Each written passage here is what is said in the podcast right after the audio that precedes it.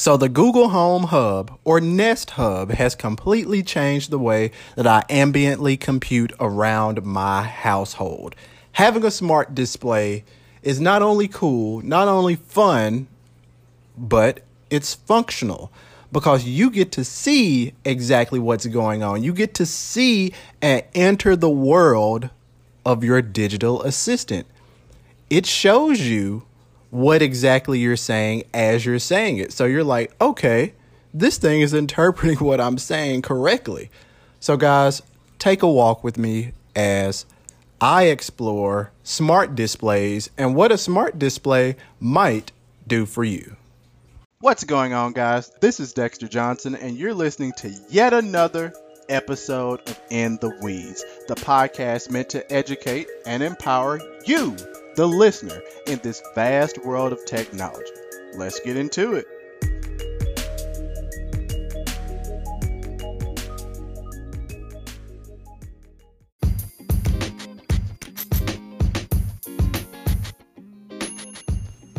So, let me break down some of the reasons as to why I decided to get into a smart display. Now, the one that I'm talking about is going to be the Google Home Hub or the Nest Hub, and this would also apply for other displays made by Amazon, things like that. So, first and foremost, like I mentioned earlier, you get to see how your assistant is interacting.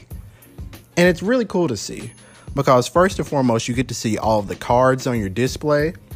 So you get to see latest things that can come up on your calendar if you ask it regarding directions or how far you are away from work or how long it will take for you to get to a certain place.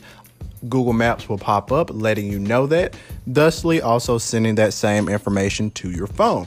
Now, another interesting thing, and one thing that I really love to see, is the fact of voice match. So, for example, in my home, I have all of my Google Home devices locked down to only answer and provide personal information to me.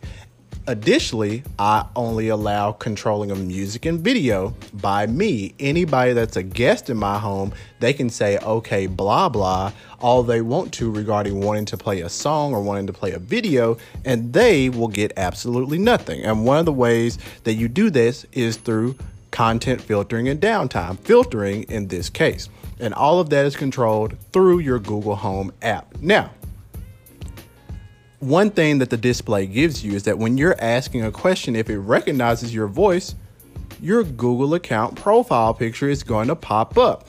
And I've tested this numerous times by also watching a YouTube video purposefully with someone saying, okay, blah, blah, and watching what pops up and it will answer them for certain things that you allow, but it will not allow media playback because once again, voice match, you're allowing it only for yourself on those things, and it works 100% of the time in my case. Now, additionally, one thing that I love about the display is ambient display based off of lighting in the room.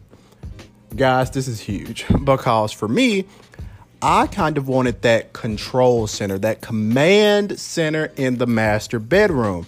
And having the 7.02 Google Home Hub in my bedroom, it absolutely solves that. And it works freaking great because of the fact when I'm ready to go to sleep, when the lights are low, when I say, okay, turn the lights off, that screen is going to dim to such a low brightness and it's only going to show the clock and it does not affect my sleep at all. Like I said, that home dashboard is exactly one thing that I wanted. And at first, I had an iPad mini, third generation back there, and it simply was not meeting my needs. So replacing it with the Google Home Hub was a lifesaver. Um, you get pull down notifications, you get that area so you can sh- see the overall status of your bulbs and plugs, similar to how you see them laid out in the Google Home app. Although I really like how the hub shows it because if you pull down from the top, it will say lights are on. It lets you know this automatically. And that's one thing that I wish that the regular Google Home app would say and let you know, say, hey, a light is on. It's Google, it's not that hard. If you can do it on this hub, you can do it in the app. Trust me, I think you can. Next up, one of the things I really love is the fact that you can cast media to it. I recently, I literally just a few minutes ago walked out of my bedroom after saying, Hey, show me a trailer for Zombieland Double Tap. Bam, get a trailer, watch it, and I'm done. And it's one of those beautiful things because Google Home Hub or Nest Hub is a cast device, and it really, really, really works well.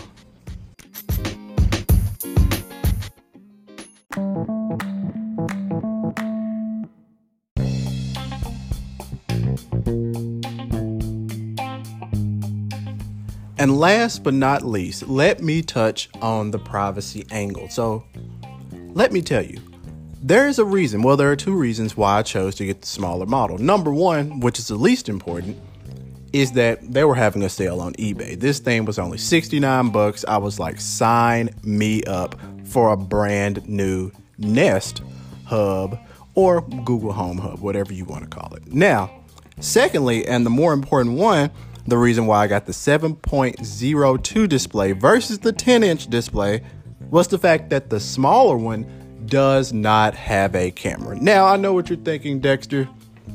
You're crazy. The camera, Google's not watching. Look, I don't care. I don't care who is or who isn't watching the camera. I know that it can be used for video calling, but that is not functionality that I want nor functionality that I need. The way that the Home Hub is behaving is behaving the exact way that my Google Home and my Google Home Mini behaves and reacts, except now I get a picture, I get a mirror into what the assistant is doing, what the assistant is thinking. And that is perfect. And number one, it definitely protects my privacy because I do not and will not allow a camera into my bedroom. I just will not. And a lot of people might say, well, Dexter, you're using a Google product. Now, I will also tell you this in your My Activity controls, you have complete access, untethered access to be able to go in and lock it down. And I've locked my account down and minimally have the things enabled only to make Assistant work. You're not listening to the iMore show where I'm completely biased against almost everything made by Google. In fact, there there have been occasions in which I've listened to an Apple podcast where they will denounce anything, any smart speaker made by Amazon or Google, yet the person on the podcast will say, But I have a HomePod in my bathroom. Really? No, that's not how we roll. So there's no company out here that is going to value your privacy to the same level that you will. So, therefore, you make the decision, you make the choice, and you go on about your business. So, that is why I chose the smaller one because it does not have a camera in it. Guys, overall, I have to recommend a smart display. If you're in the market to add to your smart home, no matter how crazy or uncrazy, no matter how many devices you may have or don't have, if you're looking to add another point in which you can access your assistant, I definitely recommend getting a display, adding it into your workflow, because I believe that you can see the payoff. Guys, Smart displays, they definitely make your ambient computing lifestyle better. Until next time, I'll holler at you. Thank you.